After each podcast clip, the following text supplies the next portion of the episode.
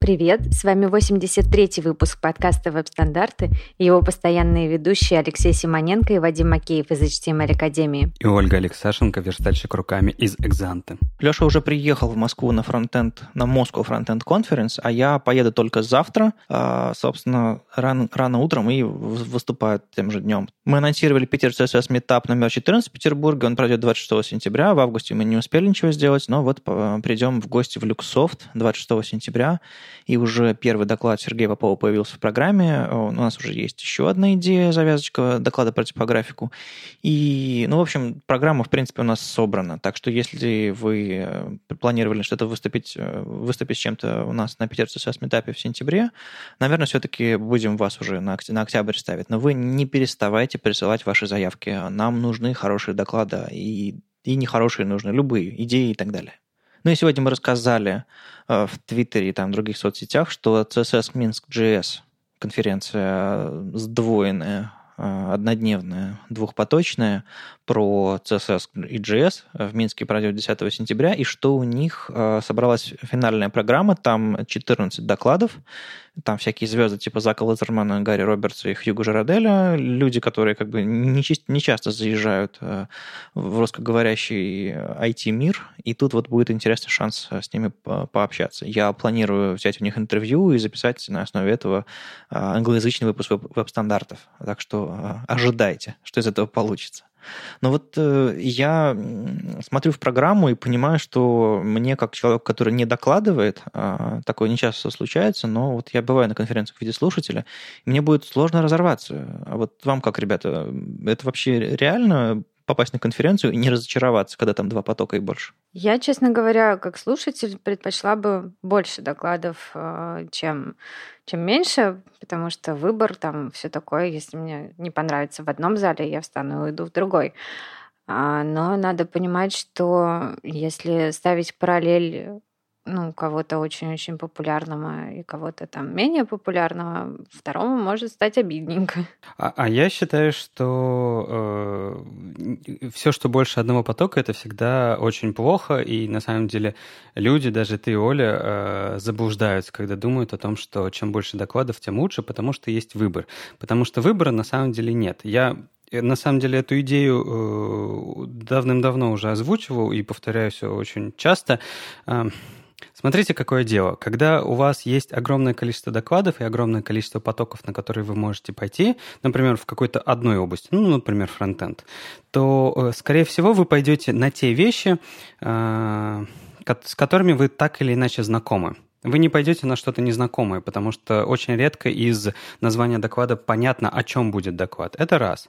Второй, второй момент, возможно, вы пойдете просто на э, известного распиаренного спикера, а не на доклад или тему. В общем, вы выбираете на самом деле доклады не совсем так, как думаете, что вы выбираете. И что происходит дальше? Вы идете на этот доклад, понимаете, что, ну, блин, я это и так все знаю. Да, вы и пошли на такой доклад. Вы о нем и так все знаете. Вам там не о чем особо слушать. И вы думаете, ладно, пойду в другой, в другой зал, послушаю другой доклад, потому что, ну а что, все равно делать нечего. Вы выходите, идете туда и смотрите, а туда уже не попасть, там люди стоят на входе, и вы тот доклад вообще не можете услышать. И что вы делаете? Вы начинаете слоняться в коридоре и ждать, когда же будет следующее. Такое происходит практически всегда. На каждой конференции такое происходит. Поэтому я считаю, что это заблуждение, что большое количество докладов – это хорошо. Но мне как организатору тоже интересно сказать, что э, мне доводилось организовывать, собственно, многопоточные конференции, ну, вот так большие всякие, там, типа, э, типа Рита в Москве и так далее. И я регулярно натыкался на такую историю, что действительно, э, когда у нас есть два зала одинаковых размеров, то если в одной из, из них звезда, то, э, соответственно, два, комфорт, два зала комфортной вместимости превращаются в один битком и один пустой. Ну ладно, звезда. А когда у нас не звезда, а два доклада, э, ну, примерно, примерно одного и того же уровня известности, в итоге невозможно предположить. Если у вас, не знаю, зал, зала меньших размеров, и вы начинаете думать, ну ладно, поставлю большой зал этот доклад, он, конечно же, интересней. Вы, скорее всего, как организатор, ошибетесь, и люди пойдут на неожиданный доклад. Поэтому с точки зрения организаторов здесь тоже странно, но вот я примерно понимаю, почему люди так делают, собственно, почему там Паша, Алина и другие организаторы конференции так сделали, потому что много докладов возникает сразу такое ощущение что ты а, платишь деньги за конференцию, за дело, то есть за, за, за, за много классной информации, и, соответственно, ты не жалеешь. Ну, то есть, если тебе за одни и те же деньги предлагают купить, не знаю, 2 килограмма картошки, а вместо одного ты такой думаешь, о, классно, сэкономил кучу денег, вернее, не сэкономил, а получил гораздо больше товара за, за, за одни и те же деньги. И получается, знаешь, выгодно, чем на другой конференции. А в итоге, ну, ну, это тоже лукавство, на самом деле, потому что, например, Оля, если придет на такую конференцию, она же все равно получит только 8 докладов. Она, она чудо не совершится, она, ее не станет двое, она не сможет одновременно слушать два доклада. То есть э, конечный продукт все равно будет э, состоять из 8 докладов. То есть, разумеется, э, общий охват людей, которые можно позвать на конференцию за счет того, что у вас есть несколько потоков, он расширяется. И единственное, кому это выгодно, и абсолютно понятно, я абсолютно понимаю, зачем люди делают несколько потоков. Есть одна простая выгода. Это как раз-таки для бизнеса, для тех, кто а, проводит эту конференцию, для тех, кто хочет заработать на этой конференции, потому что чем больше у вас потоков в один день, тем больше вы можете, а, тем больше у вас есть возможность заработать, потому что просто вы расширяете количеством докладов э, тех людей, которые могут прийти. Но если говорить про э, участников, я не считаю, что для них это полезно. Более того, знаете, есть еще один момент, про который э, я несколько раз тоже говорил, и считаю его верным, а вы можете меня покритиковать. Я считаю, что, э, ну, мы же на конференцию э, приходим по разным причинам. Кто-то приходит общаться, кто-то приходит потусоваться, но в том числе э, бывает такое, что люди туда пытаются прийти за знаниями. Да, э, это, это положение очень многие э, критикуют, потому что какие там можно получить знания. Люди часто читают, просто пересказывают документацию своими словами, и ничего нового нет. Но тем не менее, мне кажется, что конференция – это очень удобное место, э, на котором вы можете познакомиться не с знакомыми вам технологиями, технологиями. То есть посмотреть э, взглядом другого человека на те вещи, которые вы не пользуетесь и не будете пользоваться. Поэтому я считаю, что если это однопоточная конференция, у вас есть гораздо больше шансов узнать что-то правда новое, что не связано с, э, с вами вообще. Например, если вы все время верстаете сайт или, я не знаю, JavaScript интерфейсы, а будет доклад про WebGL, вы, скорее всего, если это несколько поточная конференция, не пойдете на этот доклад, потому что нафига вам какой-то WebGL. Но если это однопоточная конференция, вы с большей вероятностью останетесь на этом докладе, вы с большей вероятностью узнаете и откроете для себя что-то новое. Вы, разумеется, не побежите переделывать что-то на WebGL, но у вас будет уже понимание, представление об этой технологии и о том, как люди с помощью нее что-то делают. Вы с помощью этого простого такого легкого трюка получили как раз-таки новые знания. Вот я считаю, что вот это важно, а на многопоточных конференциях этого вообще не получить. Мне тут пришло в голову, что на самом деле, может быть, это конференция для людей, которые учились в Хогвартсе, и у них есть маховик времени. Помните, там Гермиона такая все лекции посещала одновременно. Вот, наверное, это тоже надо выдавать на входе такую волшебную штучку. И, разумеется, понятно а, желание организаторов, когда к ним приходят очень много интересных докладов и интересных докладчиков, все-таки а, их все представить. И это, ну, я знаю по Питер ЦСС э, конференции, что очень сложно не брать докладчиков. То есть это, наверное, самое сложное, правда ведь, Вадим? Не, ну, естественно, приходит очень много заявок, и, ты смотришь на все это и думаешь, о, господи, все такие классные, все такие классные, ой, все, обо всем хочу, сделаю два потока, сделаю два дня, сделаю там три дня. И получается очень много. И, правда, говорить «нет» очень сложно. Тут была странная новость на неделе про Firefox 56, что, мол, у него появился безголовый режим, и все страшно зарадовались, стали, стали ретвитить, говорить, что, о, не только у Хрома он есть. И у меня возникло такое ощущение, как будто это все как будто все очень сильно ошибаются. Э, по-моему, этот режим был давно, и, а может быть, если его и не было, то он был какой-то другой, но явно, что были всякие решения типа Slimmer.js, и WebDriver э, для Firefox работал нормально, и можно было, собственно, Firefox использовать в автоматическом тестировании, там, с тем же самым Selenium и так далее. А, а тут вот неожиданно объяснили, что это действительно тоже можно делать. Вот я не очень понял. Не, ну в любом случае здорово, что вообще такое движение оно пошло. То есть э, даже не суть важно, э, насколько это сейчас появилось или нет, насколько они допилили это решение, либо оно появилось только что. Э, они точно собрали документацию про headless режим у Firefox. Мне нравится, что э, это движение оно пошло. А, браузеры хотят показать свое, э, свое решение э, в headless режиме. Мы все теперь ждем Edge в таком же виде. И нет, это здорово, это здорово для тестирования. И если у нас появится, как вот среди браузеров конкуренция и среди headless режимов, это будет просто прекрасно. Э, это, знаете, эпоха фантома, когда у нас было одно такое э, простое и легкое решение, потому что говорить, что Selenium — это простое и легкое решение, но это как бы э, лукавить немножко. Было одно решение — это Phantom.js. И сейчас появляется все больше и больше таких решений, и это вот очень здорово. То есть я, например, вижу этому применение, потому что мы очень много используем сейчас Phantom и планируем пробовать Chrome. Ну, я посмотрел историю изменений этой страницы на MDN. Вообще первая страница про headless режим в Firefox появилась 7 августа. Ее написал Крис Милс, собственно, мой бывший коллега из оперы, который занимался документацией, девоперой и так далее.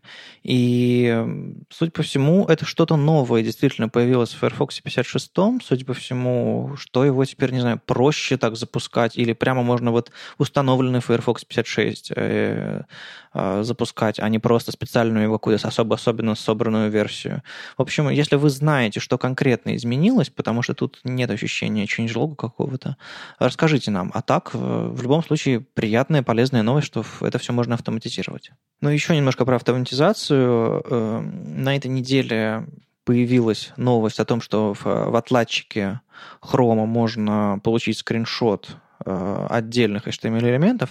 Ну, то есть в канарейке уже появилась эта возможность. По сути, вы можете выбрать определенную в дереве ноду, и э, вызвать команду через, через Command-Shift-P и, собственно, там вызвать э, скриншот этого всего дела.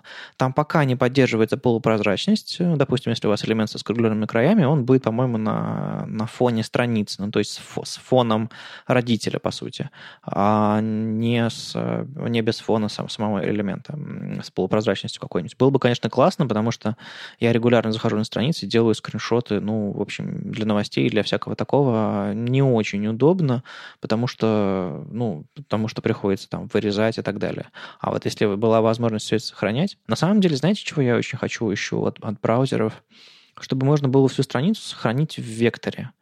Ну, то есть иногда если туда в, в страницу встроена вот прямо иконка какая-нибудь, естественно, ты можешь ее как-то выковырить. А если страница, допустим, использует какие-то э, иконочные шрифты, прости господи, или еще что-нибудь такое, или, или не знаю, но тебе нравится конкретная штука, она набрана текстом. Вот превратить ее в вектор довольно сложно. Нужно, нужно пытаться печатать в PDF, не все браузеры нормально это делают. А если бы всю страницу можно было вот так вот в вектор сохранить, не просто растровый, растровый скриншот сделать, у браузера ведь вся эта информация есть.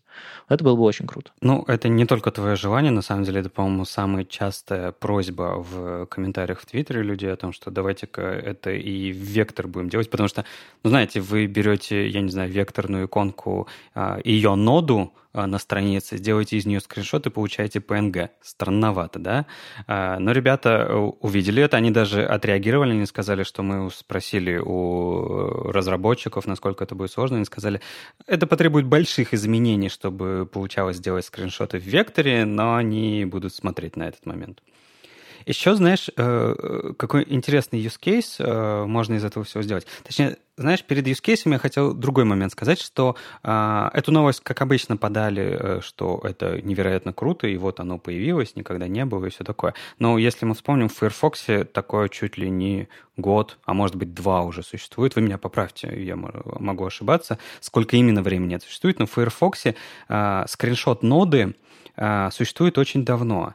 И э, что самое примечательное, это что вы можете с помощью э, скриншотов э, нод элементов сфоткать всю страницу. То есть, если она у вас такая простыня вниз-вниз, как вы сейчас фоткаете? Вы, скорее всего, каким-то дополнительным инструментом это делаете, либо у вас программа какая-то, а вы можете просто на боди навести и сделать скриншот боди, и у вас получится настоящий скриншот всей страницы. Не, ну в какой-то момент в, в режиме адаптивном э, тоже появилась эта возможность в Chrome, то есть сфоткать не только э, скриншот в e-порта, а еще и всю страницу.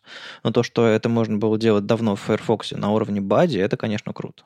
Ну вот а зачем нам все это нужно? Вот, вот скажите, вот вы верстальщик, у вас все, все, все, все работает или ничего не работает, вы лезете в код, и вам нужен скриншот конкретного элемента. Зачем? Вот, Оля, скажи, зачем тебе скриншот отдельного элемента? Ну, я, честно говоря, еще когда услышала про эту новость впервые, не смогла придумать, зачем бы мне мог понадобиться этот скриншот. Очень часто нужен скриншот всей страницы, но это отдельная песня, а вот отдельного элемента. Ну, разве что, может быть, менеджеру показать, как ты красиво что-нибудь наваял, например, если ты не только верстальщик, но и дизайнер. Оля, а как же регрессионное тестирование? Это ты сейчас что имеешь в виду? Это я сейчас ругаюсь? Ну, смотри, тестирование не моя область, поэтому я не понимаю даже, что ты имеешь в виду.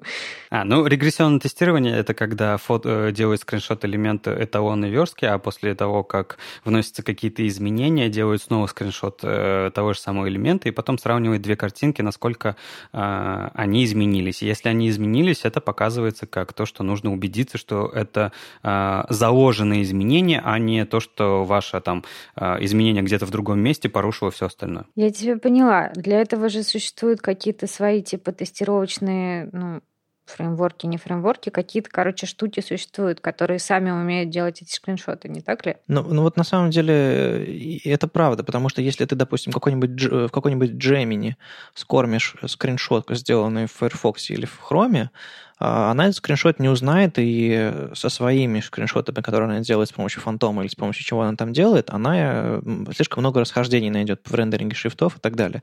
Поэтому лучше скриншоты для такого регрессионного тестирования делать тем же самым инструментом, который вы делаете регулярные снапшоты и сравниваете с оригиналом. Вот. А я так вижу use case, ну, может быть, в библиотеке компонентов каком-то или еще что-то такое. Ну, знаете, в быту иногда нужно сделать скриншот какой-то какой фиговины чтобы, допустим, к бак-репорту приложить.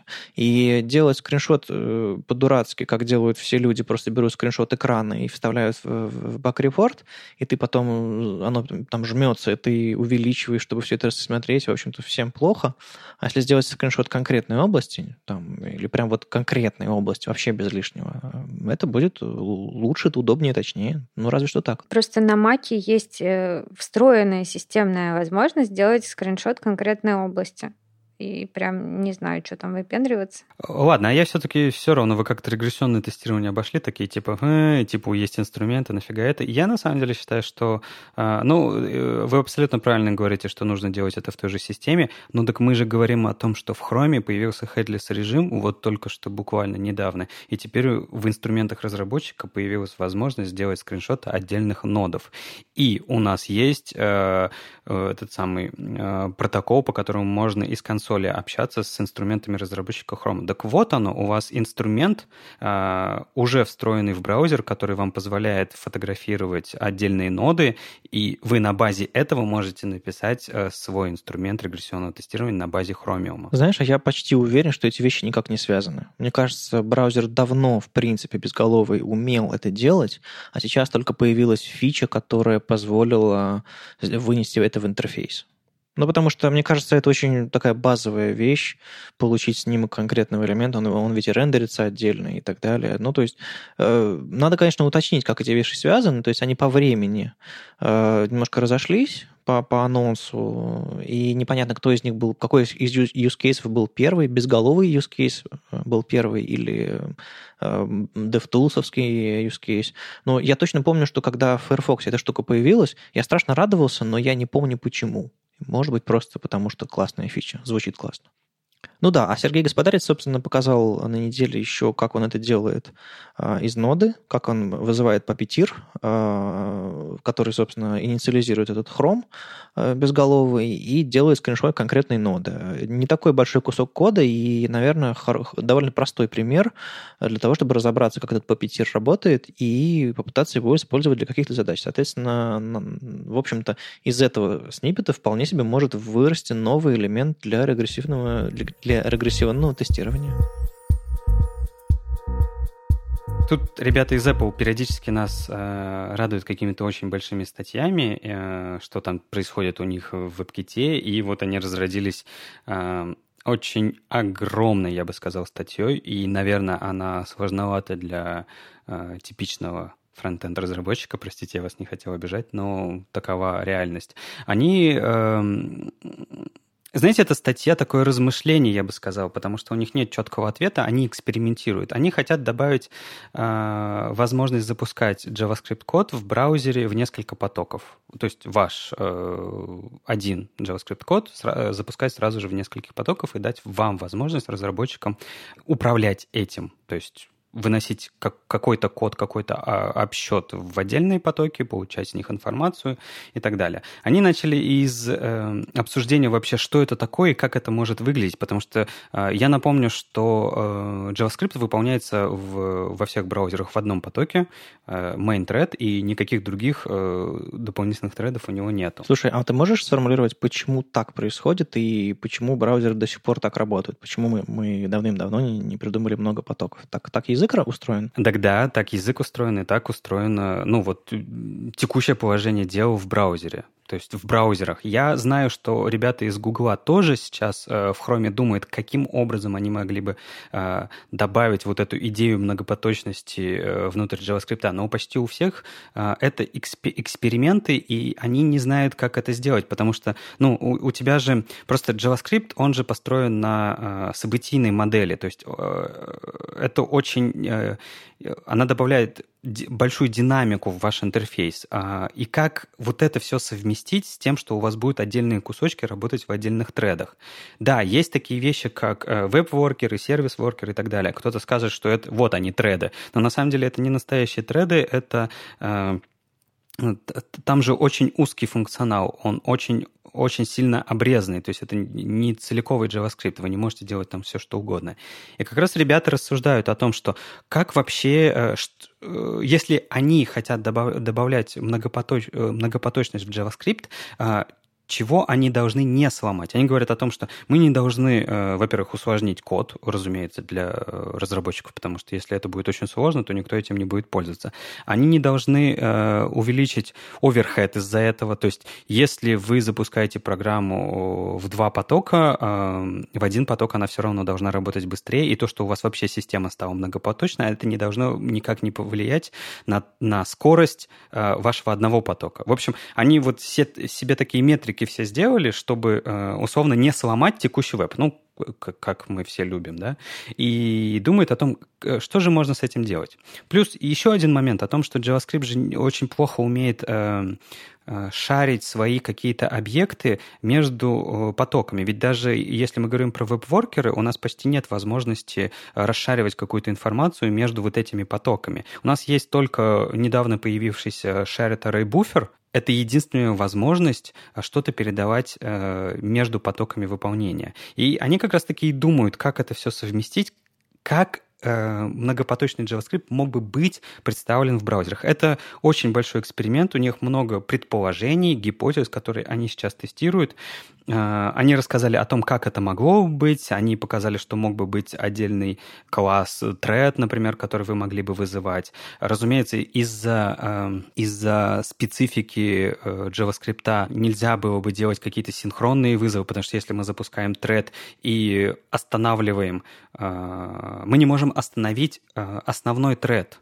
Чтобы подождать э, результаты выполнения вот этого вот второго треда, который, который мы запускаем. Потому что, ну, представляете, если ваш браузер, ваша страница зависнет, ну, это будет плохо. Поэтому все такие вызовы, они должны быть асинхронные. То есть мы асинхронно будем всегда ждать ответа от э, отдельных тредов, отдельно выполняющихся в них каких-то вещах. В общем, они э, думают, как это можно сделать, они думают, как можно лочить, какие могут быть условия у этого всего, как это все может повлиять, какая должна быть модель памяти, как мы можем передавать объекты, э, переменные э, между потоками и так далее. Огромнейший пост написали об этом, прям очень хорошо все разобрали, как должен, э, как виртуальная машина должна на это влиять, как, что можно делать с домом, то есть как дать возможность из отдельных потоков получить информацию к дому и иметь возможность манипулировать домом, потому что они понимают, что если э, они это не добавят, то все все равно напишут свой виртуальный дом и будут, по сути, э, перестанут не будут пользоваться настоящим домом, будут пользоваться своей какой-то поделкой. А, разумеется, разработчикам хочется, чтобы использовали вещи по назначению. А ребята из Гугла, на самом деле, ничего такого огромного не писали, и, по-моему, это первый такой, ну, я бы назвал это труд, потому что, ну, он прям вот, это очень хорошая, огромная статья о том, как это может выглядеть.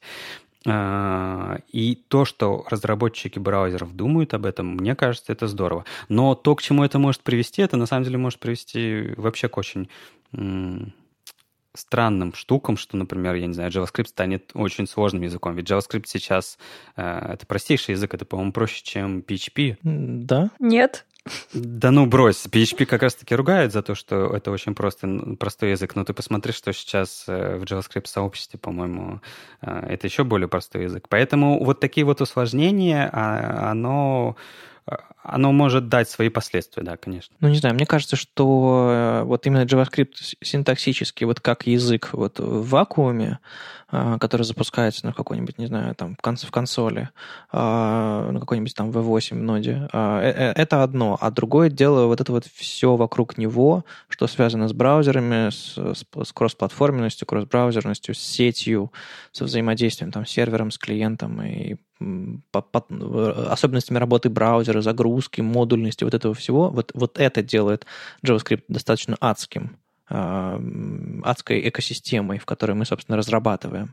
А как язык, наверное, он действительно проще многих. Не, я тут больше имею в виду, конечно же, общую платформу, потому что, ну, за что PHP ругали? Почему ругают PHP за то, что э, очень много криворуких программистов, якобы, я даже не знаю, как их можно назвать программистом. Потому что, ну, ты, я не знаю, прочитал пару страниц, как выглядит язык, э, взял какой-нибудь фреймворк или библиотеку или CMS-систему, и ты якобы уже PHP-разработчик. Но это же не так. Вы посмотрели на этот пример? А теперь скажите, в JavaScript это не так, что ли? Вообще-то так. Вот именно, именно так. Поэтому ровно та же ситуация. Огромное количество разработчиков, которые считают себя программистами и которые не являются программистами, которые увидели синтаксис языка, э, взяли какую-нибудь библиотеку, фреймворк, либо, я не знаю, все готовое, и все собрали, но это, это, же, это же не программирование, это же не разработка. А что такое программирование? Ребят, ребят, э, вот э, не слушайте, пожалуйста, вот наши слушатели, дорогие, не слушайте то, что сейчас говорит Леша, вы разработчики, вы программисты и так далее. Не надо выращивать в себе э, синдром самозванца, что как бы я не настоящий программист,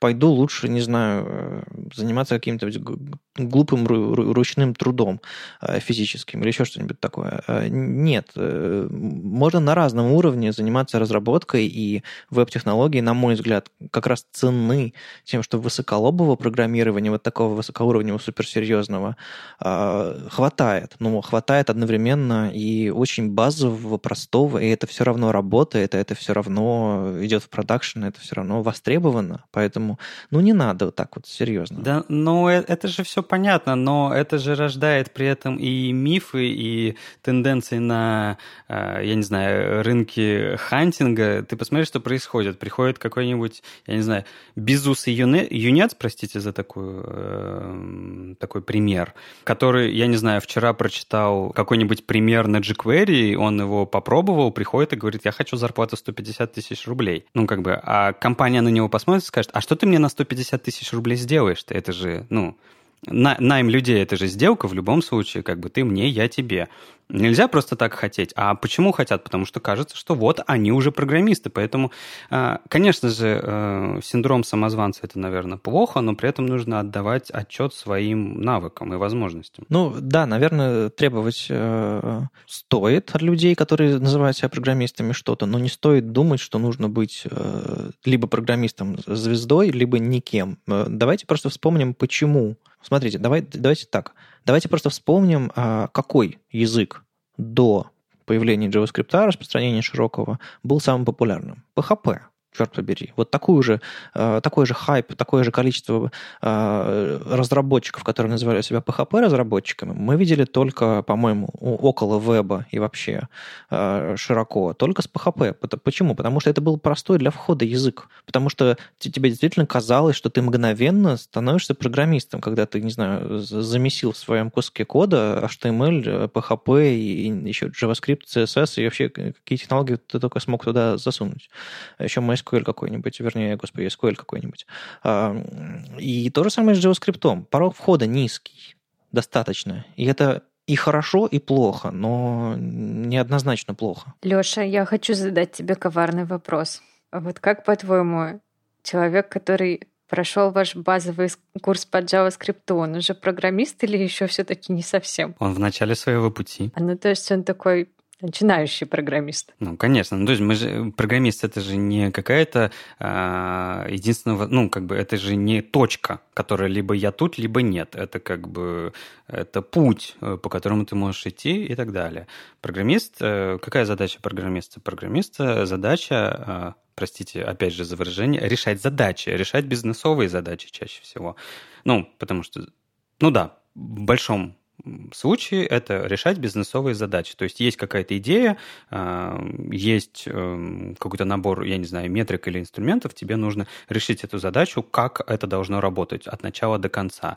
И это не выбор фреймворков, скажем так, это просто инструментарий. Ты просто, ты, неважно, какой ты инструментарий берешь, ты должен решить задачу до конца. И вот насколько ты уже хорошо можешь решать эти задачи, показывает, насколько ты хороший или плохой программист. Ну, на самом деле, в таком разрезе, скорее всего, мы любого человека, который хоть что-то начал делать, можем начать назвать начинающим программистом в начале своего пути, главное просто не, не оставаться вот этим вот э, Stack Overflow Driven Development. Ну, ты говоришь о том, что нужно продолжать развиваться. Да, я всегда это говорю. Развиваться нужно постоянно. И на самом деле и я до сих пор продолжаю развиваться, и ты до сих пор продолжаешь развиваться, хотя мы в профессии хрен знает сколько лет. И даже я.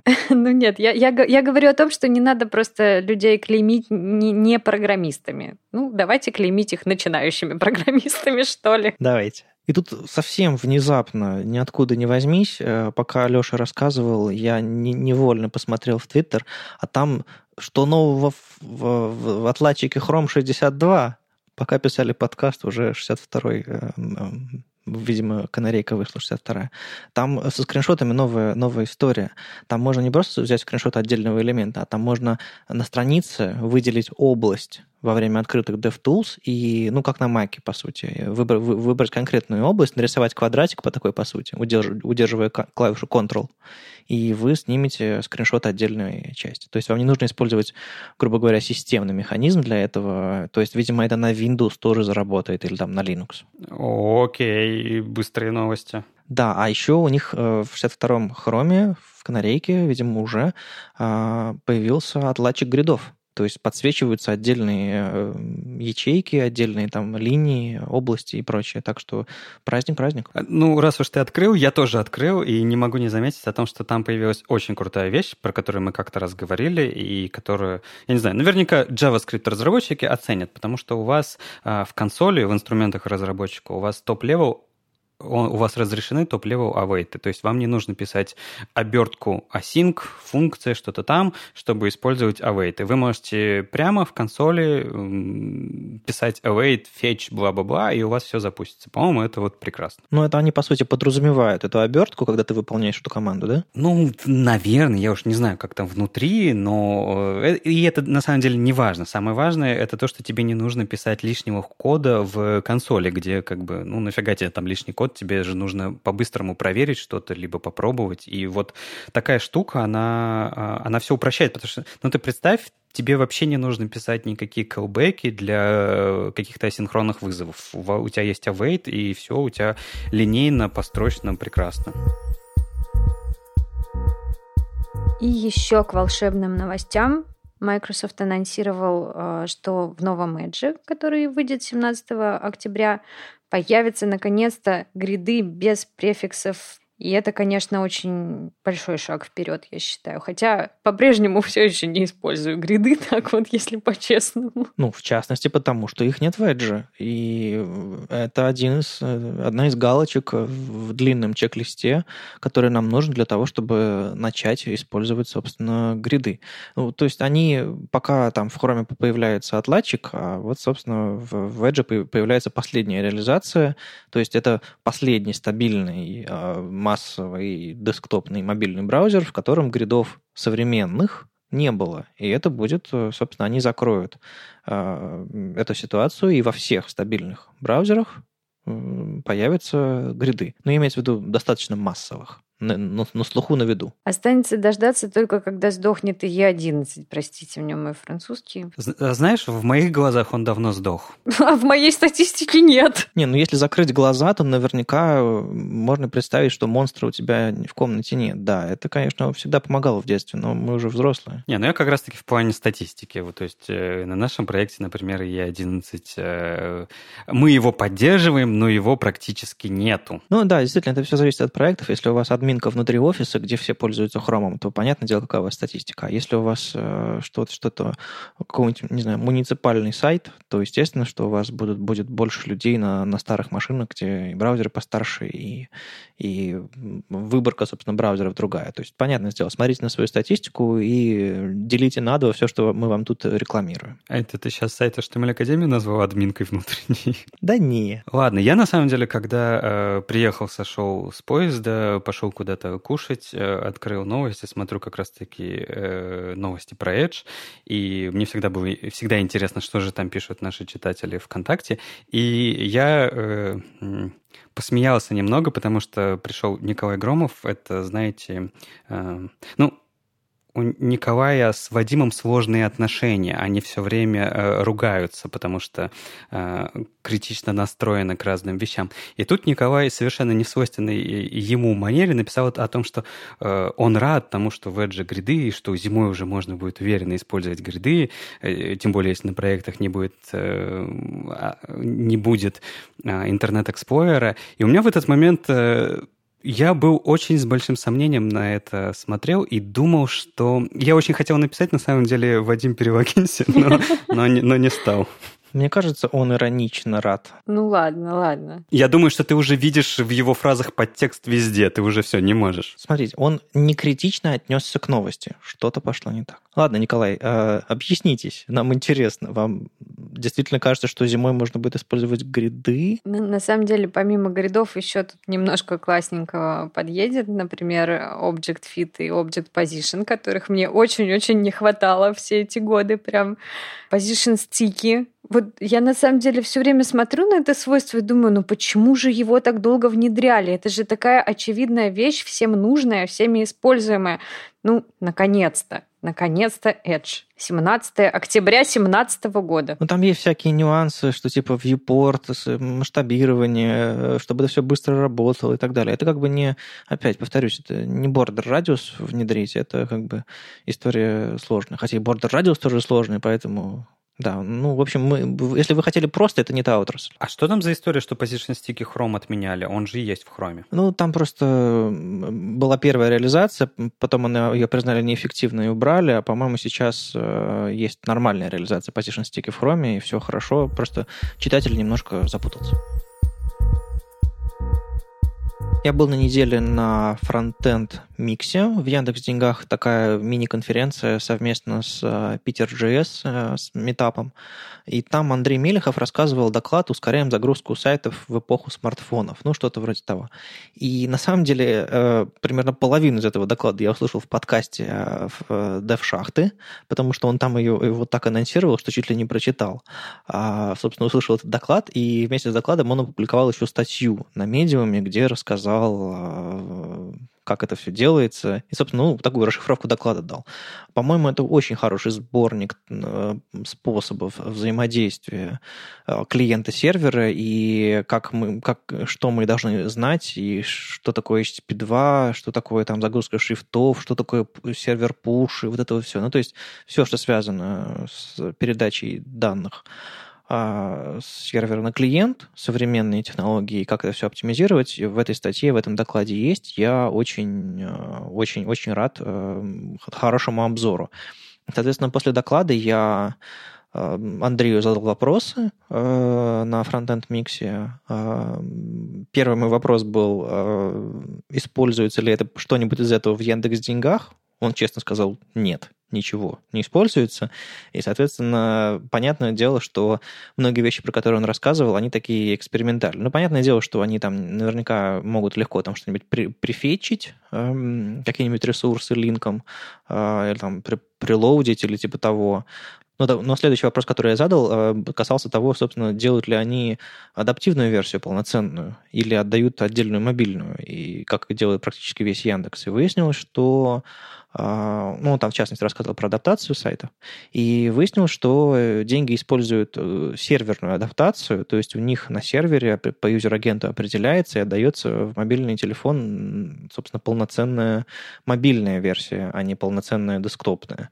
И, по сути, ну, то есть есть такая вот э, оптимизация ресурсов или типа того. Но он сказал, что как бы у них есть идея того, как это сделать э, по-настоящему на клиенте целиком. Так что будем следить следить за историей денег, что у них там нового получится. Ну, по крайней мере, это точно тянет на хороший доклад. Кстати, забавно, правда, выглядят э, деньги. Ты вот сейчас это э, рассказал о том, что они на сервере адаптируются. Мне стало интересно проверить.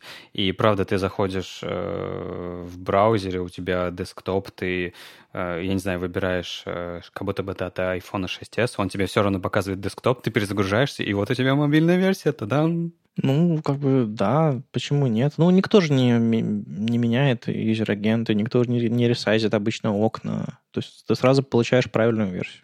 Ну, просто, на мой взгляд, это все очень эм, реально. Я, я сколько раз не говорю про такие подходы, всегда, всегда упоминаю. Ребята, как бы, ну вот вы, вы обязательно э, какую-нибудь кнопочку, но на мобильную версию да не добавите, потому что, ну, ну а зачем она нужна? А когда вы на ходу с телефоном в кармане, вам точно, ну, ну 100% нужна эта кнопочка, ее там просто нет, потому что это мобильная версия. И вы начинаете запрашивать десктопную версию, у вас ничего не получается, в viewport не влазит, сайт вообще ни разу не протестирован на мобильных, и все. А если вы где-то посередине, и вам эта кнопочка очень бы сильно пригодилась, но вы считаетесь мобильным устройством, ваш э, планшет считается, и, в общем, ну, короче, это ад, ребята, не, не, не ходите туда, делайте нормальные респонсивные вещи. Я понимаю, что это тяжело, может быть, на мобильных, но это все можно оптимизировать, это все можно лениво загружать, и, ну, в общем, есть варианты. По крайней мере, пользователи. Вам, может быть, будет тяжелее, но пользователям будет понятно, явно и, и ну, в общем, удобно в конечном счете. Ну и раз уж мы заговорили про скорость и оптимизацию, то Тревор Дэвис решил эм, написать такую простенькую, с одной стороны, э, статью о том, что э, что же изменилось с э, организацией CSS и JS э, в эпоху HTTP 2 казалось бы, да, ну, были такие уже статьи, но, тем не менее, всякие разные интересные вещи все равно возникают. А, о чем он говорит? Он говорит о том, что вот у меня есть Sass, я раньше собирал им bundle, ставил CSS, все окей, загружаю, все хорошо.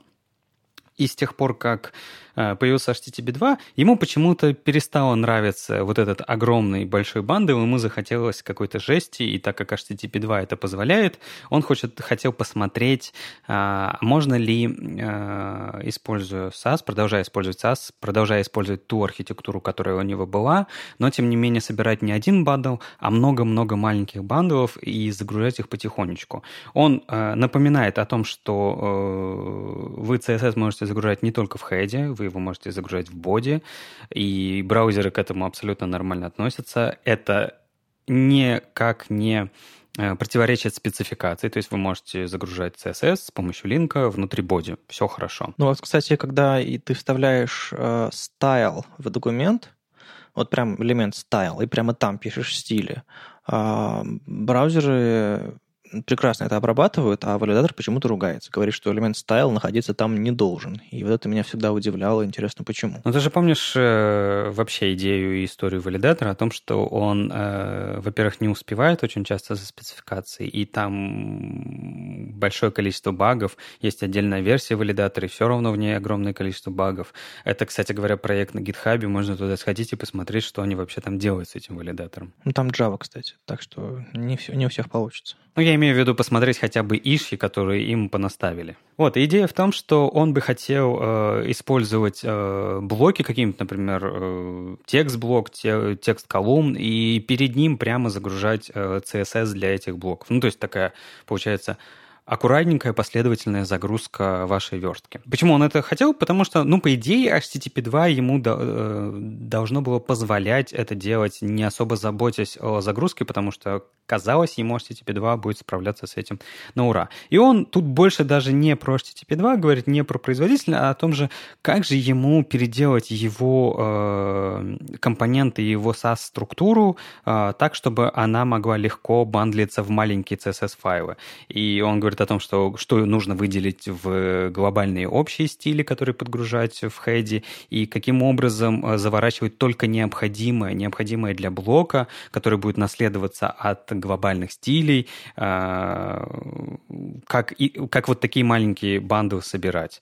А, не знаю, я бы не сказал, что здесь что-то особенное, он просто нафигачил огромное, скажем так, огромное количество CSS-файлов, аккуратненько их подключает, разбил их на модули, на компоненты, на страницы, потому что иногда а, бывает нужным добавить какую-то какие-то небольшие изменения именно на конкретной странице. Ну, то есть нетипичные, знаете. И это, кстати, все очень напоминает э, правда ведь? Ну, да, они, насколько я понимаю, в BAM это, ну, в, во времена полуручного BAM это все были импорты внутри импортов, внутри импортов, внутри импортов, причем с кучей дубликатов. А потом это уже разруливалось на уровне всякого CSSO, старых версий, и все, все лишнее убиралось. Ну и вот эти вот свои переопределения. Да, да, да, да. Вот, поэтому он, он что-то такое пытался сделать. Он пытался похожее сделать и с помощью JavaScript, э, пытался использовать э, динамическую загрузку конкретных JS-файлов для конкретного блока. То есть он, знаете, у меня такое ощущение, что он пытался сделать эм, React-компоненты без React, ну, как бы, чтобы это было ванильно, но чтобы компонент содержал из себя э, верстку, содержал из себя CSS, необходимый JS, и загружался только в тот момент, когда и правда этот э, компонент был на странице. Но при этом сайт у него статичный. Ну, в этом, в этом что-то есть. Э, правда, э, насколько чудовищно это будет грузиться, если HTTP 2 даунгрейдится до HTTP 1.1, вот я, мне кажется, будет совсем плохо. Потому что, ну, стиль же блокируют загрузку. А вообще-то же уже нет. Разве нет? А, кстати, да, стиль ли, линки внутри бади, по-моему, не должны блокировать теперь загрузку. Что-то такое недавно было. Ну, да, ну как недавно? На самом деле уже давно. Э, в Chrome это уже в стабильном, по-моему, не только в Chrome это. И там, напомню, идея была в том, что мы ждем линка, э, загружаем его и рисуем следующий контент до следующего линка. И у вас получается, что страничка... страничка... Вы помните те самые-самые старые времена, когда Firefox э, загружал интерфейс кусками? Ну, по-моему, все так браузеры делали, потому что не было возможности параллельно делать какие-то вещи. Не, э, просто в Firefox была особенность. Он и таблицы загружал кусками, а большинство браузеров, по крайней мере, насколько я помню, они вот на таблице спотыкались и ждали, пока она загрузится. А так как тогда делали э, сетки на таблицах, ну, вы понимаете. А, точно, да, браузеры ждали, пока э, большинство браузеров там типа IE ждали, а, пока вся таблица до конца отрендерится, вернее, ну, от, отпарсится, и только потом начинали ее рисовать, э, врубившись, сколько там колспанов, роуспанов и так далее. А в Firefox, по-моему, таблица плясала до самого конца, пока последняя строчка не, не, не отпарсится. Ну, в общем, я, я не знаю, чем закончился эксперимент э... Тревора. Тревора. эксперимент Тревора, потому что он особо э, не сделал никакого резюме, он просто рассказал, что вот так вот можно. Я даже не сказал бы, что это статья про HTTP 2, потому что, ну, про HTTP 2 тут ничего нету, и как бы он здесь ни при чем. А, скажем так, просто HTTP 2 его натолкнул на ту идею, что, а может быть, я буду делать не один бандл, а много маленьких бандов. А, не знаю, насколько у него это хорошо получилось. Я не думаю, что на самом деле в таком виде это легко будет, э, этим легко будет управлять и менеджить. Все-таки э, реакция своей идеи не просто так появилась. Ну, по крайней мере, он проверил идею, мне кажется, в этом что-то есть. Э, по крайней мере, вот это вот компонентность э, для статики какой-то, это, по-моему, по-моему, вполне себе э, живой вариант. Главное проверить действительно, как оно работает, как, э, насколько эффективно все эти модули грузятся, потому что, не знаю, э, мы же привыкли, что какой-нибудь, не знаю, плагин JavaScript на страницу, там, библиотечки какой-нибудь, типа, типа лайкли кнопок или там какой-нибудь там фоторама или типа того, он вставляется как? Ты вставляешь скрипт, вставляешь линк, куда-нибудь, и ну, обычно скрипт в конец страницы, а линк в голову страницы. А тут ведь можно их ставить рядом, соответственно, когда они оба линка и скриптовый, и э, CSS подтянутся, только тогда браузер там отрисует и так далее. Ну вот как что-то подобное было бы, было бы классно. Мне кажется, Тревор просто хотел веб-компоненты, вот и все. Ну, видимо, веб-компоненты для бедных такие. Ну, ну да, ну, это немножко все посложнее работает. Ну, ну, но, но спасибо Тревору за попытку. Тут еще про быстродействие и скорость рассказал Глен Мадерн. Его, его регулярное шоу Frontend Center э, регулярно только для тех, кто за него платит. А периодически, иногда раз в несколько месяцев, он выпускает и бесплатные выпуски. И в этот раз он рассказал про задержки в, в запросах. Дело в том, что Глен вообще, он из Австралии, а Австралия, как вы слышали, далеко ну, точнее, как сказать, если ты в Австралии, у тебя все близко, э, австралийское, а если ты в Европе, то Австралия для тебя далеко. Ну, в общем, все относительно. Э, так вот, э, если у вас сайт не использует никакие там CDN и прочие все истории, у вас просто хостится на каком-то сервере, то, естественно, если кто-то находится очень далеко, то им до него все будет идти медленно. И он показывает некоторые э, парадоксальные цифры, что как бы из-за того, что, допустим, запрос э, длится столько-то миллисекунд, мы думаем, что самое важное это размер ресурса или э, количество там, ресурсов не всегда принимаем в расчет. А выясняется, что из-за того, что на каждый запрос накладывается, из-за того, что браузер оптимизирует на самом деле подключение по TCP, там запрашивает там, первый там 14 килобайт, потом там 25 килобайт, еще что-то такое. То есть, грубо говоря, сеть не сразу на, на полную мощность начинает работать. Нужно сначала несколько первых пакетов а, отправить, получить, и только потом сеть выходит на полную мощность, чтобы в холостую не работать. В общем, там все, все сложно, все очень интересно, и кто, кому, кому, как не австралийцу, нам об этом рассказывать, потому что, как бы, ну, он объясняет, что действительно там все эти э, задержки между запросами, э, вот эти вот все э, latency, как, как он называет, э, достигают там 300 миллисекунд какой-нибудь Австралии. Это, конечно, чудовищно. Я тоже однажды долгое время, на самом деле, хостился на, в американском дата-центре а, DreamHost, там шарит хостинг был, и там тоже пинг э, был там 200-300 миллисекунд, и это, конечно, здорово отражалось на скорости загрузки. А Глен объясняет, почему, как этого избежать, всякие, всякие CDN использовать, там, он разные там варианты предлагает. И главное понимать это, потому что мало быть фронтенд-разработчиком, нужно еще, оказывается, разбираться во многих смежных областях, и в частности понимать, как работает сеть. Э, у нас ведь, у нас даже на базовой верстке э, в Академии э, там основы TCP-IP Саша рассказывает, да, Леш? Не, ну не так все страшно, конечно. Там, ну просто, скажем так, для, знаете, книжки типа для детей. Вот на таком же, мне кажется, уровне просто именно представление о том, что происходит, когда вашу верстку загружают в браузер, потому что это же, ну, это как бы важное понимание, правда ведь, Оль? Да, конечно. Да, Оль, я, у тебя, я, я помню, у тебя была огромная книжка про Linux. Э, ты же, ты же когда-то, ты же когда-то упарывалась по этому всему. У меня была огромная книжка про Linux, ну, возможно. Ну, у меня, честно говоря, и в школе были какие-то вот эти вот основы э, сети, и в универе были. Я вообще считаю, что надо вообще представлять, что у вас там по проводам ползает. Ну да, я, я, я согласен, и, в общем-то, Глен дает хорошее продолжение вашим базовым знаниям, примерно так. Ну и раз мы поговорили чуть про сеть, какой-то сегодня странный будет выпуск, но э, Эдди Османи тут э, стартовал обсуждение, он собрал э, вместе те идеи, которые уже ходили как-то вокруг, и как бы э, попробовал запустить обсуждение на а, а, а как эта штука называется? Я ее периодически вижу, но все время забываю. Это называется... А, во, это веб-инкубатор комьюнити групп. Ага, просто всегда, когда что-то новое, безумное, у чего нету еще спецификации, всегда э, я вижу этот сайт. В других случаях я этот сайт никогда не вижу. Ну, это VICG, Web Incubator Community Group. Окей, так вот, э, Эдди Османи туда предложил идею о том, что, опять же, инициировал обсуждение, а не стоит ли нам отдать э, для разработчиков возможность управления приоритизацией загрузки ресурсов. То есть сейчас этим занимается браузер. У разработчиков есть э, ограниченный набор а, инструментов, который позволяет изменить э, ну, какие-то дефолтные настройки браузера и подсказать ему, что, загру... что лучше загружать вперед.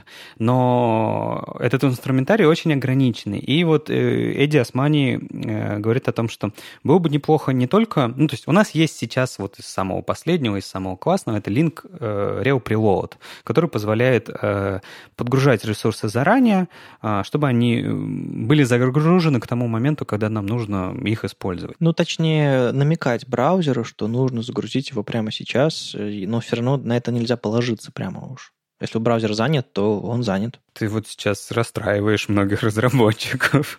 Ну ладно, ладно, браузер вас внимательно слушает. На самом деле же в, во вкладке «Сеть» в инструментах Chrome можно выбрать, э, там много-много у них колонок, э, и нужная колонка, конечно же, скрыта. Там можно открыть отдельную колонку «Приоритет», загрузки ресурсов и увидеть на самом деле, как э, Chrome, какие ресурсы он считает high, highest, какие он рисует, считает high, какие medium, какие low там, и так далее.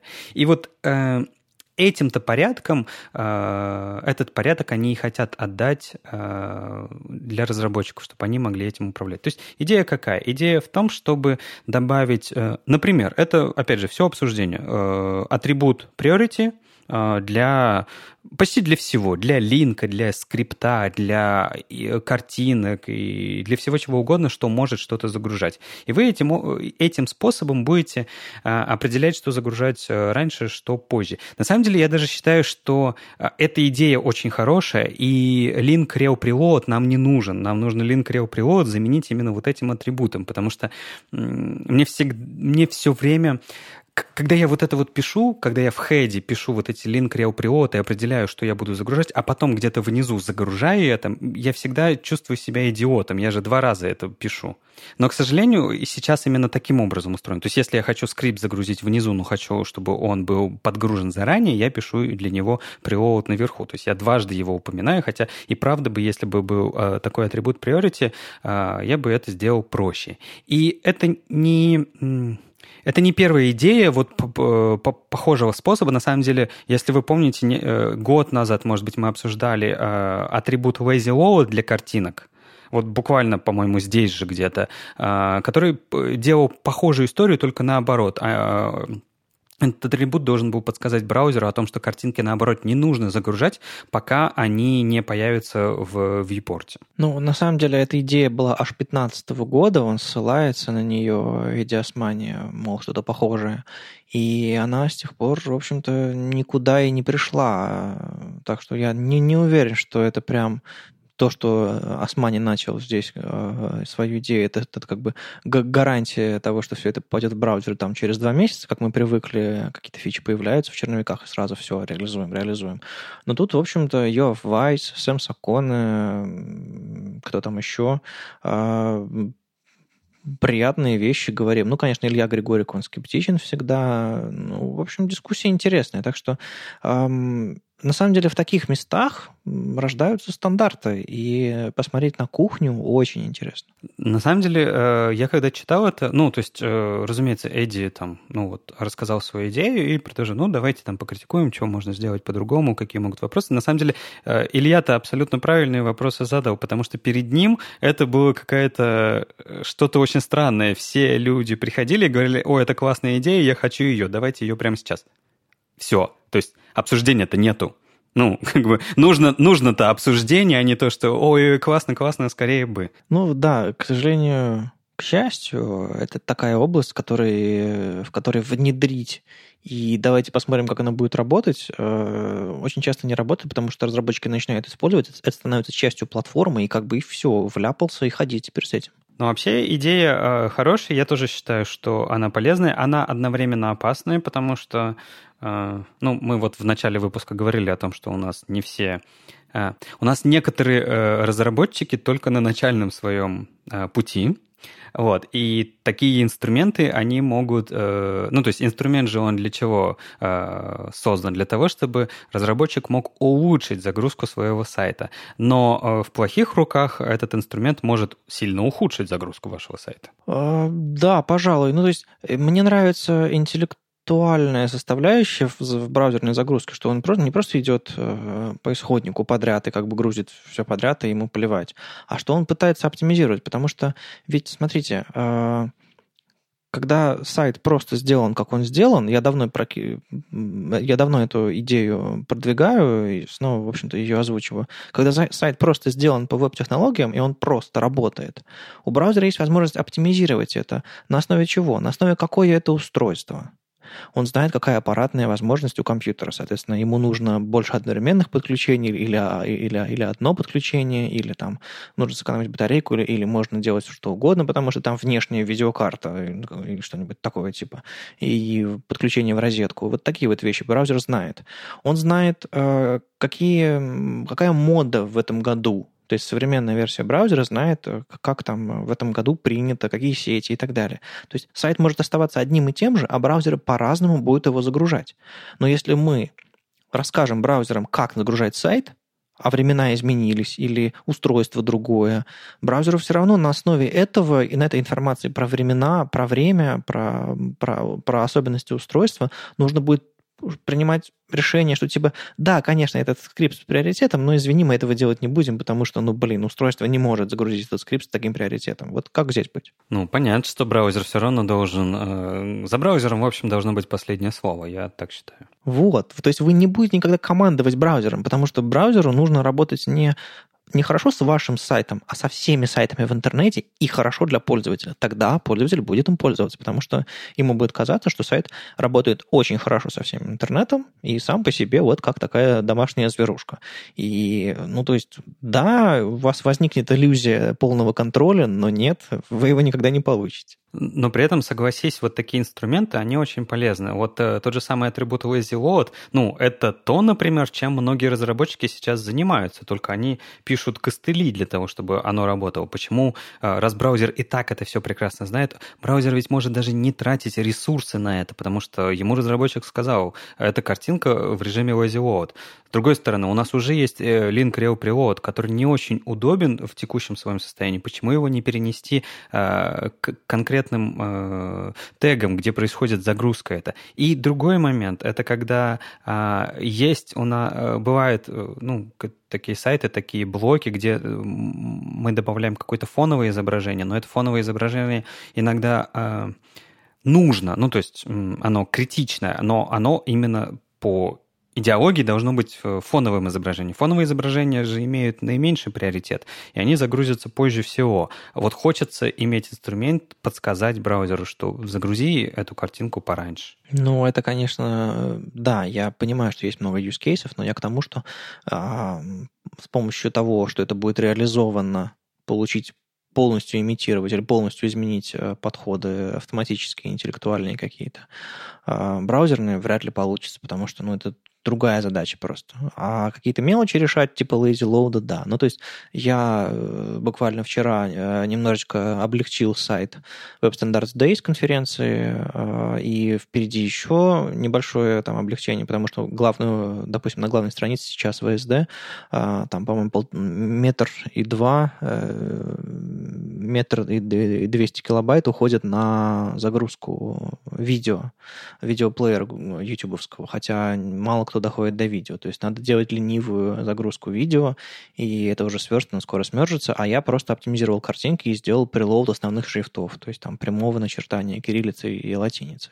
А, то есть я сделал какие-то вещи, я подсказал браузеру, что нужно делать, а, с одной стороны, с другой стороны, уменьшил какие-то ресурсы по умолчанию, к черту всю третину, пусть лучше главная страница весит немного.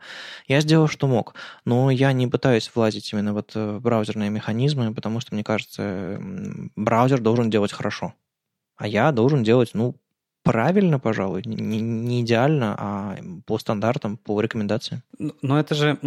То есть я в целом с тобой согласен, но тут есть тоже небольшое лукавство, потому что э, есть ведь сервис-воркеры, они ведь нам тоже кое-что открыли, и сервис-воркеры как раз-таки и ну, нельзя так сказать, но я скажу, а, как бы говорят нам о том, что если тебе нужны какие-то специальные стратегии кэширования либо загрузки ресурсов, ты можешь это написать сам. Не-не, смотри, еще круче. Можно, можно, можно еще сформулировать так, чтобы это просто на заголовок желтой газеты пошло. Сервис-воркеры обманывают браузер. Браузер думает, что он пошел в интернет, а он не пошел в интернет. Все в офлайне. Скандал. Ну, ну, я имею в виду, что э, у нас же есть уже такие инструменты, которые нам э, разработчики браузеров предоставляют. Хотя э, сами при этом оставляют за собой какой-то интеллект и пытаются сами определить, что грузить и как грузить. В общем, э, ребята, уходите в, другие отрасли, где все нормально и просто. Браузером никогда не будет, не будет просто, и в этом есть какое-то очарование, но в этом, конечно, есть головная боль. Не, ну головная боль простая. Слишком много решений. Приходится думать. Ну, это да, это есть такая проблема в нашей отрасли. К счастью, к счастью, а, у нас есть а, HTML-шорты, которые помогают нам разбираться с такими вот проблемами, когда очень много решений, а люди не знают, какое правильное. Вадик Макеев в этот раз рассказывает нам о том, как правильно подключать фавиконки. А, я думаю, что вы все знаете, наверное, что такое фавиконки. Это такая маленькая иконочка, которая у вас на табе в браузере. Всю жизнь мы подключали ее в формате ICO, и вот, Вадик наконец до нас доносит, что на самом деле не надо уже так делать. А, а я бы перефразировал, потому что мне кажется, что всю жизнь мы имели огромный геморрой с фэв-иконками, и ничего не изменилось. Ну, в какой-то мере, да. Э, эм, это видео, на самом деле, еще очень забавно смотреть, э, потому что, казалось бы, вот оно решение, но нет. Посмотрите его обязательно. А, ну, в двух словах, на самом деле, действительно уже можно не пользоваться контейнером Айка, во-первых, а во-вторых, э, пора изучать веб-манифест. Правильно я его назвала? Или он просто манифест называется? Ну, вообще спека называется веб-манифест, но я всегда его просто манифестом называю, потому что, ну, и понятно, что веб. Это как веб-сайты, веб-технологии. Ну, блин, ну, в контексте фронтенда все веб. Ну, да, это такая штука, где вы можете описать э, ваши фавиконки в большом количестве, э, не засоряя ваш хед. Алеша посмотрел это видео и сказал мне, знаешь, я все равно буду использовать Айка, потому что так проще. Да не, ну потому что это ничего не решает. Там на самом деле есть э, один момент. Это э, SVG фэв-иконки. Вот э, поддержка этой штуки она решит многое, но, к сожалению, она почти, она очень плохо поддерживается в браузерах, поэтому, по сути, э, ее сейчас нету. И у вас остается нарезать кучу PNG иконок и вставлять их к себе в head, либо не париться и сделать контейнер из э, ика, э, положить его в корень сайта и не видеть его в своей разметке. Я на самом деле не вижу какого-то преимущества у PNG, либо у ИКа, то есть каждый выбирает сам. Я для себя выбрал, что я не хочу видеть фавиконку эту, и она просто лежит в корне, и все. Знаешь, по-моему, был такой доклад, назывался «Верстальщик должен быть ленивый», по-моему, Юра Артюха или еще кого-то. И я вот тоже так считаю. И я регулярно вижу, как приходят люди, говорят – ой, мне нужно сделать файл айка, а что мне делать? Photoshop экспортировать не умеет, а, там, типа, еще это, это не умеет, это не умеет, а как сохранить файл айка? Ой, нужно найти какой-нибудь генератор в интернете, а он там генерирует вам фав-иконку весом 20 килобайт, а вы этого не заметите. Ну, то есть вот, вот такая ерунда регулярно происходит. А, а если вы просто берете из Photoshop экспортируете, не знаю, две PNG-шки, PNG 8 какой-нибудь, нормальный оптимальный формат для favicon типичный. Э, чистите их там каким-нибудь image optimum или чем, чем вы там чистите, и все, у вас получаются две, два маленьких легеньких файла. И какой браузеру нужен, ретина у него не ретина, такой он вы загрузит. Все, две фав-иконки, нормально. Кладете в корень, если вам нужно, или куда угодно. Лучше, конечно, папку с картинками. И указываете путь, чтобы браузер не шел за дурацким фав-икон айка. То есть у тебя, Леша, в корне вообще ничего может не лежать. Просто клади иконки ну, в картинки вместе с ресурсами сайта. Это обычный ресурс. Надо отвыкать от этой истории. Я понимаю, что это десятилетия длилась, эта история. Но все, все, ушло. Ну, ну смотри, там же все равно лежит какой-то мусор типа robots.txt, либо еще какой-нибудь такой штуки. Поэтому то, что там будет лежать favicon Nike, ну, не страшно. А по поводу того, что, э, что это сложно его делать, на самом деле ты рассказал уже э, способ, как делать иконку. Просто вот ты говорил, с Photoshop мы экспортируем PNG, оптимизируем, все отлично. Мы просто берем тот же самый инструмент, и мы оптим, и из этих PNG-шек делаем Айка. Это же просто контейнер. Ну, там делать-то нечего. Не, это Image Magic, да, он умеет с помощью, с помощью там утилиты конверт генерировать и так далее. Да-да-да, перепутал. Да, и, ну смотри, чтобы поставить Image Magic, нужно знать, что он существует, нужно какой-нибудь разобраться, как на свою винду ее поставить и так далее, и так далее. То есть это все, все, все сложно. Это, понимаешь, формат Айка как кричит тебе, не используй меня, меня сложно использовать и не нужно. Мы, то есть, сейчас сводим все опять к тому, что верстка это сложно и приходится думать, блин. Нет, я к тому свожу, что этот формат э, не под рукой, он э, всем отсутствием поддержки в графических редакторах говорит вам, я не нужен, оставьте меня. Как же еще вот это вот рисование на 16 пикселях? Или сколько их там было? Пиксель-арт, вот это вот, да. Нет, а на самом деле была отдельная история. Я, я когда готовил самые крутые фавиконки в своей жизни, я помню, что я сначала делал их монохромными, потом их делал в 16 цветах, делал в 256, а потом делал полноцветную фавиконку, зашивал это в один файл, был страшно горд собой. Получалось там килобайтов 10-15, и как бы это была супер-супер икона, я бы сказал, даже не иконка. Но я перестал заниматься этой ерундой, и теперь хочу выпилить фавиконки со всех своих проектов, потому что я, подготовившись к, это, к, к этому выпуску шортов, осознал. Слушайте, а тут проект нужно сделать, э, буквально сверстать не сложнее визитки. Есть у кого-нибудь JavaScript-разработчик очень хорошего уровня? А, трололо. А, да, это очень смешная дискуссия в Фейсбуке. Ладно, дискуссия, запрос такой в Фейсбуке на... Мы, наверное, ссылку давать не будем, чтобы не набежали злые люди, потому что это, он со стороны выглядит абсолютно наивно, а, как человек просто, который не знает, как, как все называется. В общем, действительно, э, для сайта визитки, где нужно немножко на бэкэнде поработать, как выяснилось, а, нужен JavaScript-программист. И в этом месте я в очередной раз, по-моему, упустил какой-то тренд. Если раньше это называлось эм, веб-мастером, когда я только начинал, потом это называлось веб-разработчиком, потом технологом, потом фронтендером, и вот типа того, верстальщик еще был где-то по дороге, а, то теперь это называется JavaScript-программист. Человек, который создает интерфейс, использует CSS, HTML э, э, и иногда JavaScript. Так что, есть JavaScript-разработчик, который хочет сверстать сайт визитки? У нас есть заказ. Я, я скоро стану JavaScript-разработчиком, надеюсь. Может быть, нет. А как тебя до сих пор пускали сайты верстать, если ты JavaScript не разрабатывала? Слушай, вообще не понимаю. Я, наверное, сколько 12 лет занималась просто нелегальной деятельностью.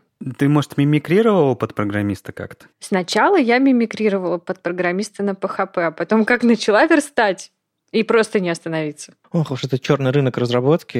В общем, идите, ребята, учите JavaScript, чтобы вас э, пускали в профессию, а то как бы придут органы и будет плохо. Какие органы? Страшное зрелище. А какие еще органы на черном рынке-то бывают? А, ладно, а, давай, Оля, твой выход. С вами был 83-й выпуск подкаста «Веб-стандарты» и его постоянные ведущие Алексей Симоненко и Вадим Макеев из HTML Академии. И Ольга Алексашенко, мимикрирующий программист руками из Экзанта. На следующей неделе снова какая-то конференция. Ах, на следующей неделе у нас Минск, CSS Минск JS. Так что я не знаю, как мы там с вами запишемся. Ну, наверное, прямо оттуда или, или не запишемся, или я буду брать интервью. Короче, мы продолжаем. Так что услышимся на следующей неделе. Пока. Пока. Чао.